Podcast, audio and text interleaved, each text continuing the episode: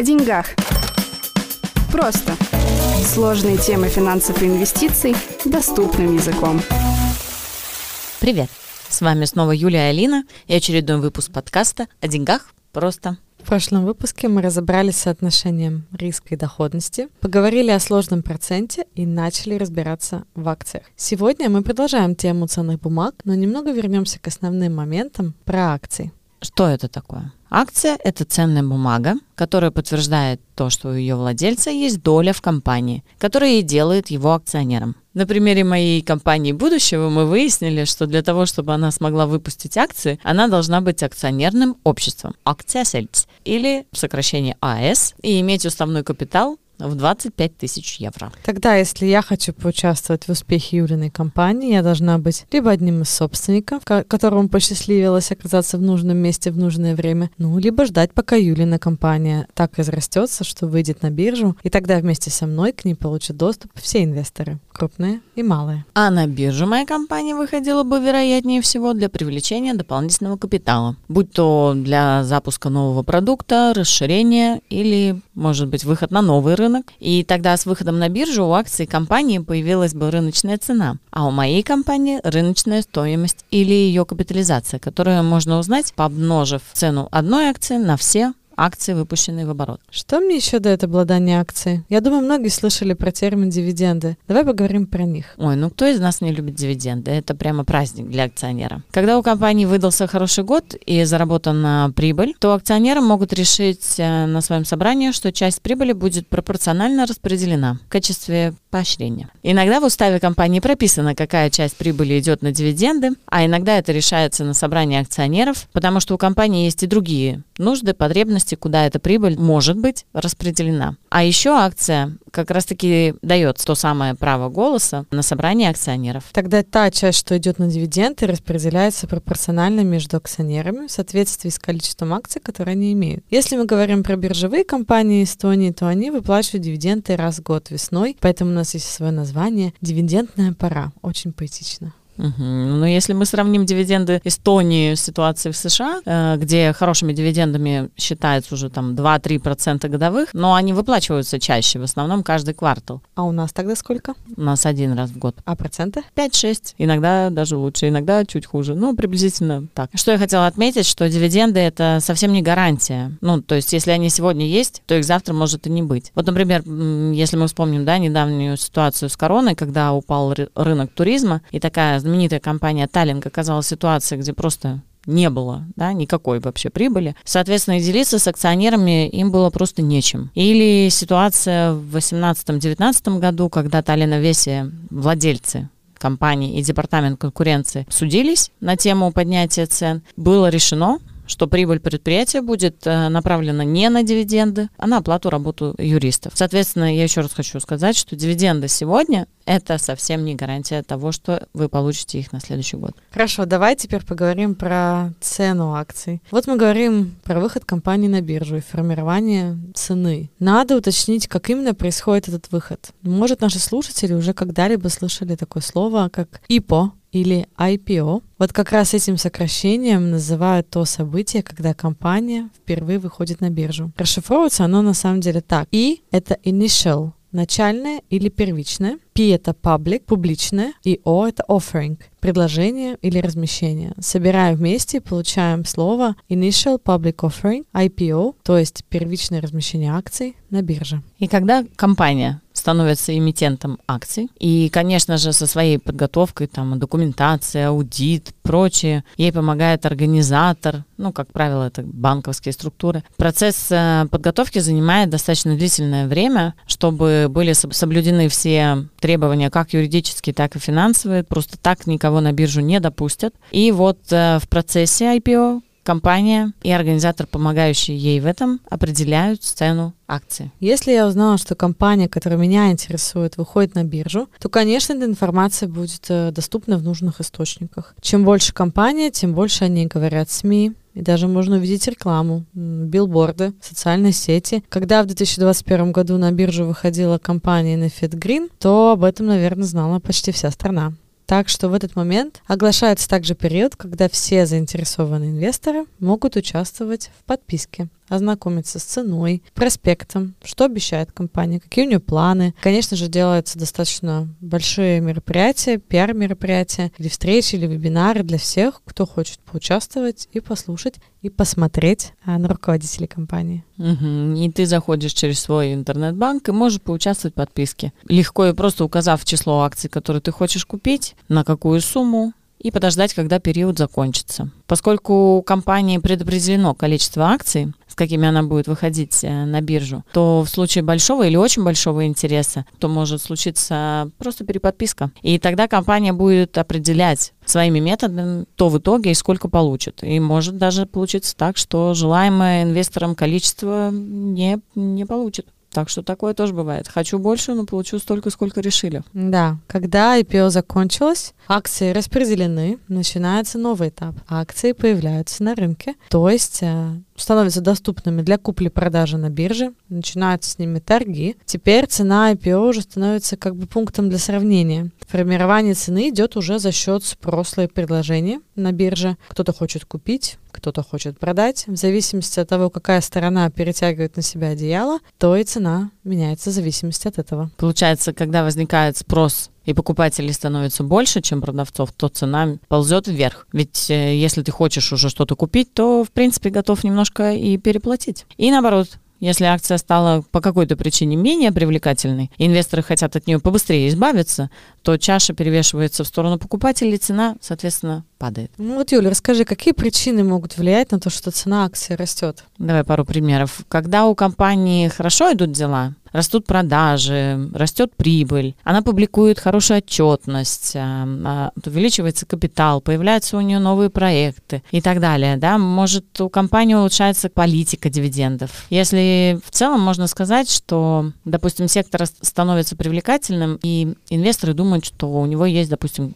потенциал, да, конкретно вот в данное время. Общему настрою на покупку также способствует благоприятная экономическая обстановка в стране, в мире. Отражается это все также и на сфере, и на секторе, и, соответственно, позитивном настрое инвесторов. Да, тогда падению цены акций может способствовать совершенно обратная ситуация. Да, дела у компании идут не очень, снижаются обороты, растет задолженность, уменьшается прибыль. Может сменяется руководство или появляется какая-то негативная новость. Штраф, судебное разбирательство, коррупция, скандал. Если, допустим, меняется политика дивидендов, вот они уменьшаются или вообще их выплата приостанавливается, еще добавлю, что и сектором тоже. Но проблемы в поставке, или новое законодательство, которое ограничивают э, возможности компаний, а может быть появление нового сильного конкурента. Все эти факторы тоже могут влиять на рыночную стоимость акций и э, способствовать ее понижению. Общая ситуация в экономике тот же самый кризис, мировые события, инфляция, военные действия, неуверенность в завтрашнем дне и различные рациональные страхи. Возвращаясь к теме прошлого подкаста, вот вам, пожалуйста, целая куча инвестиционных рисков. Цена акции может вырасти на 20-30%, а может также и упасть. А при самом плохом раскладе, когда у компании случается просто полное банкротство, цена может постепенно сойти на ноль. Также и с IPO, несмотря на то, что в процессе первичного размещения да, определяется справедливая цена компании,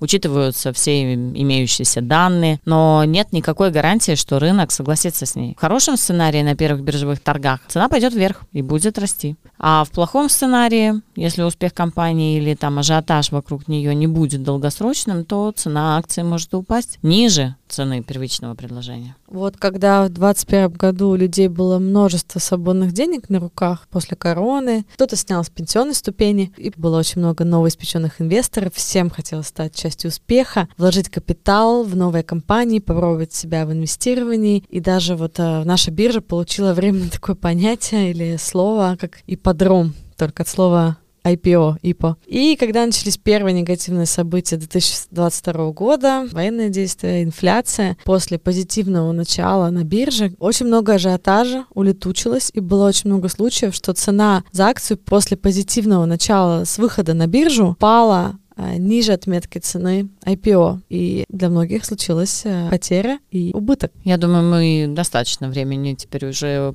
уделили акциям. Давай еще раз подытожу, чтобы приобрести акцию, поучаствовать в бизнесе компании, стать ее собственником, пусть даже имея какую-то микродолю, можно следующим образом. Можно подписаться на первичное размещение акций, когда они выходят на биржу в процессе IPO, то есть первичного размещения. Или купить акцию уже напрямую с биржи по ее сегодня рыночной цене. Ну и еще добавлю, что иногда уже торгующиеся на бирже компании могут иметь э, необходимость привлечь новый капитал и тогда делают дополнительные выпуски, дополнительные эмиссии акций, где тоже можно поучаствовать, так что разные возможности есть для покупки. Отлично, с акциями пока в принципе все. Собственность, доля в компании, дивиденды, IPO, это все мы обсудили. У нас еще есть одна не менее известная ценная бумага, которая тоже, думаю, на слуху у многих. Не обязательно быть собственником компании. Можно просто дать ей денег в долг. Как это сделать?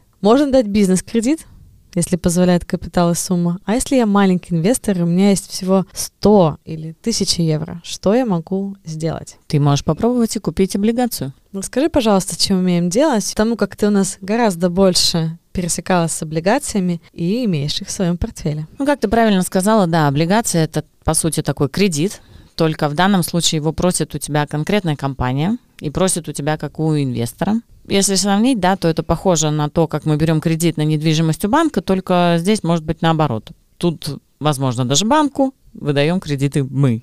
Расскажи, пожалуйста, зачем банку или фирме может потребоваться кредит от инвесторов? Давай про те облигации, в которых я сама участвовала. Да? Хороший пример был ЛХВ банк. Я сейчас не помню точно в каком году, но ЛХВ задумал план создания филиала в Великобритании. И для этого им нужен был допол- дополнительный капитал. То есть, по сути, они хотели расширить свой бизнес, и для этого они просили выпустили облигации и просили, значит, э, кредит. Или другая компания у нас есть такая Magnetic MRO, MRO, фирма, которая занимается обслуживанием самолетов, они тоже выпускали облигации для расширения и улучшения своего бизнеса в 2018 году. Хорошо, значит, облигация — это кредит, который компания запрашивает через биржу и приглашает нас, инвесторов, одолжить ей деньги. Но всегда этому сопутствует проспект, в котором детально расписывается, что за компания, с чем она занимается, какие у нее результаты, что она с этими деньгами планирует сделать, а, как какие риски с ними э, связаны и так далее. Ну, Юль, вот я решилась купить облигацию. Сколько мне надо иметь э, денег? Больше или меньше, чем для акции? С акциями вообще все интересно. Там такой диапазон цен, можно начинать и с центов, там 60 центов, да, на Балтийской бирже можно купить акцию, или там по цене чашки кофе про акции США, они, конечно, стоят гораздо дороже. Известные компании будут стоить и 170 долларов, и выше.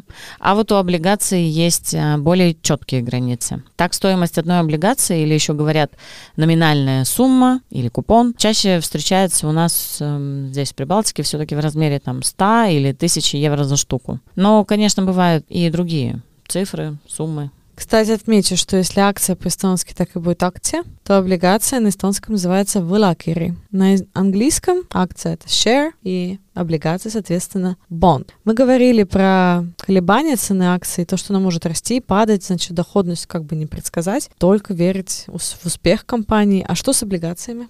Тут все конкретно. Как с э, другими кредитами, да, компенсация за пользование деньгами, она же называется процентная ставка, обговаривается заранее. Компания сразу пишет, что будет выплачивать в год определенный процент. Ну, например, 8%. Это значит, что если ты купила одну облигацию за 1000 евро, то каждый год ты будешь получать за нее 8% интересов, то есть 80 евро. А если выплаты квартальные, то будешь получать 20 евро в один квартал. Хорошо, на сколько лет я даю в долг 1000 евро? Ну, это как уже решит компания, так и будет прописано в самом проспекте, да, это может быть и 3 года, и 5, и 10. Чаще всего все-таки 5-10 лет. Тогда, если я должила 1000 евро на 5 лет под 8% годовой доходности, по окончании срока мне вернут мою 1000 евро, и за 5 лет я получу э, 80 евро помноженное на 5, то есть 400 евро интересов. Именно так. Но здесь я тоже хотела бы обратить э, внимание, что зачастую, особенно финансовые компании, да, выкупают облигации раньше срока. Например, изначально было заявлено 10 лет, а их могут э, выкупить через 5 ввиду перекредитования на лучших условиях. Как раз э, сейчас так поступает ЛХВ. Они выкупают свои облигации, про которые я говорила в начале, да, я вспомнила, они в 2018 году были эмитированы. И вот прошло 5 лет, вот в ноябре этого года они выкупают свои облигации, видимо, да, уходят другие облигации. Понятно. А могу ли я продать свою облигацию раньше срока? Тут не так все просто, как с акциями, потому что это, во-первых, кредит, да, продать облигации до срока окончания действия ну, можно, да, можно. Просто это немножко сложно. А для этого, во-первых, должен быть э, определенный покупатель на эту облигацию, да. Во-вторых, должна совпасть э, цена, ту, которую ты хочешь получить э, с продажи, и ту, которую готовы заплатить за ее покупку. И к сожалению, это может занять неопределенное время. А еще я хотела заметить, что цена облигации в любой момент времени на рынке тоже может варьироваться. Она может быть чуть выше или чуть ниже номинальной стоимости. То есть облигации я больше рассчитываю, что получив ее, я скорее всего настраиваюсь на то, что буду держать ее до конца. Иначе на бирже может не оказаться покупателя, или я должна буду значительно уступить в цене и уйти, допустим, ниже номинала 1000 евро. Да, да, все верно. Хорошо, давай поговорим про то, что, говоря про облигацию, часто упоминается также уровень ее обеспеченности. Что это значит? Ну, по сути, здесь говорится об уровне риска, да, то есть облигации бывают разных уровней, и вот э, некоторые из них э, говорят о том, что за ней есть какая-то ценность. Ценность помимо слова руководства компании. Это может быть э, облигация обеспечена каким-то имуществом или активом. Ну вот если вдруг компания при плохом сценарии обанкротится, ну и тут, конечно, сразу напрашивается уточнить для наших слушателей, если действительно выбранная вами компания вместо успеха пришла к банкротству, то имейте в виду, что кредиторы, они же держатели облигаций, всегда получают возвраты в первую очередь. А вот акционеры в очереди самые последние. Поэтому они могут получить то, что останется, а могут и остаться у самого настоящего разбитого корыта. Значит ли, Юля, что акции хуже облигаций? Нет, абсолютно нет. Это значит только то, что акции рискованнее, чем облигации. И кто внимательно слушал прошлый и сегодняшний выпуск, уже знает, что чем больше риск у ценной бумаги, тем больше ее ожидаемая доходность. То есть если компания, в которую я верю, оправдает ожидания моих и других инвесторов и действительно будет делать шаг за шагом в сторону своего успеха и развития, ее акция может расти на 10, 15, 20, 40, 100 процентов, да? Никакого, в принципе, потолка нет. И, соответственно, при обратном сценарии также цена может скатиться до минус 50, 90, а то и до нуля. А в случае облигаций успех компании уже мне не поможет, так как моя компенсация за выдачу ей кредита предопределена и зафиксирована на весь последующий период. То есть я получу обратно свои тысячи евро через пять лет, свои интересы, но и принимаю факт, что инфляция все эти года обесценивала мою тысячу каждый последующий год. Все верно. Поэтому, если твоя цель по максимуму вырастить свой капитал в долгий срок, то обычно это делается за счет акций. А вот облигации направлены больше на сохранение твоего капитала за счет э, своего такого меньшего риска. И вот э, мы проговорили про облигации, которые выпускают фирмы, то есть корпоративные облигации, а ведь э, есть еще облигации, которые выпускает государство. Та же самая наша любимая Эстония. Чаще всего мы, конечно, слышим про государственные облигации США, и на них процентная ставка еще меньше. Сегодня 20-летние, 30-летние облигации стоят чуть больше 4%. Вопрос на засыпку. Помнишь, сколько предлагали государственные облигации Литвы? У нас на Балтийской бирже? Да. Меньше двух. Окей.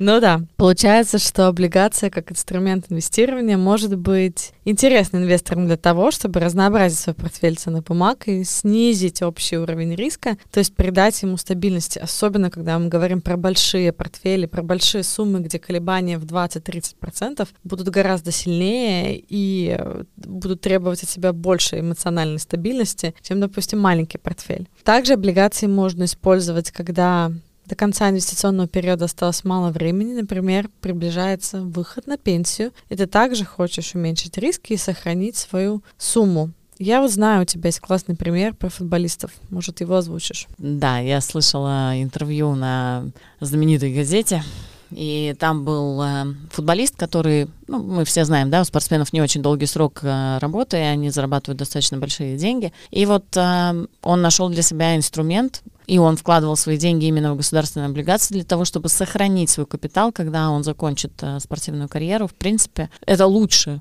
чем держать деньги под матрасом, безусловно. Сейчас тоже облигации часто на слуху, потому как они достаточно неплохой инструмент в кризис. И сейчас действительно много неопределенности, поэтому многие инвесторы обратили свое внимание на облигации, которые позволяют сохранить изначальную сумму вложенного капитала, получить за это дополнительную компенсацию в виде регулярных интересов. Но опять же, если мы говорим про инвестирование в долгий срок, то временные трудности и кризис не должны сбивать нас с пути. Я думаю, Юль, что нам определенно стоит уделить время также экономическим циклам и рассказать слушателям про них побольше, в чем плюсы, минусы, закономерности каждого из них. Но сегодня предлагаю закончить тут. Да, давай подведем итоги выпуска. И так, сегодня мы обстоятельно рассмотрели сами инструменты инвестирования в ценные бумаги, такие как акции и облигации. Рассмотрели их основные особенности, моменты, на которые обязательно нужно обращать внимание, и поговорили о том, каким доходностям и рискам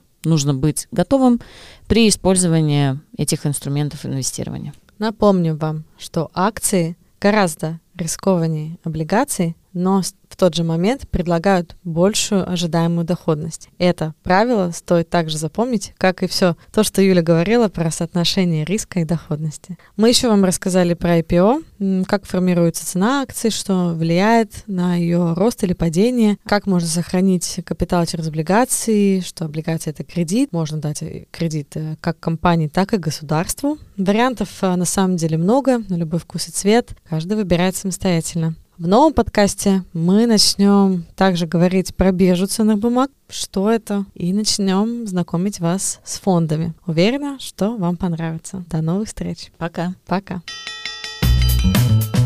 О деньгах. Просто.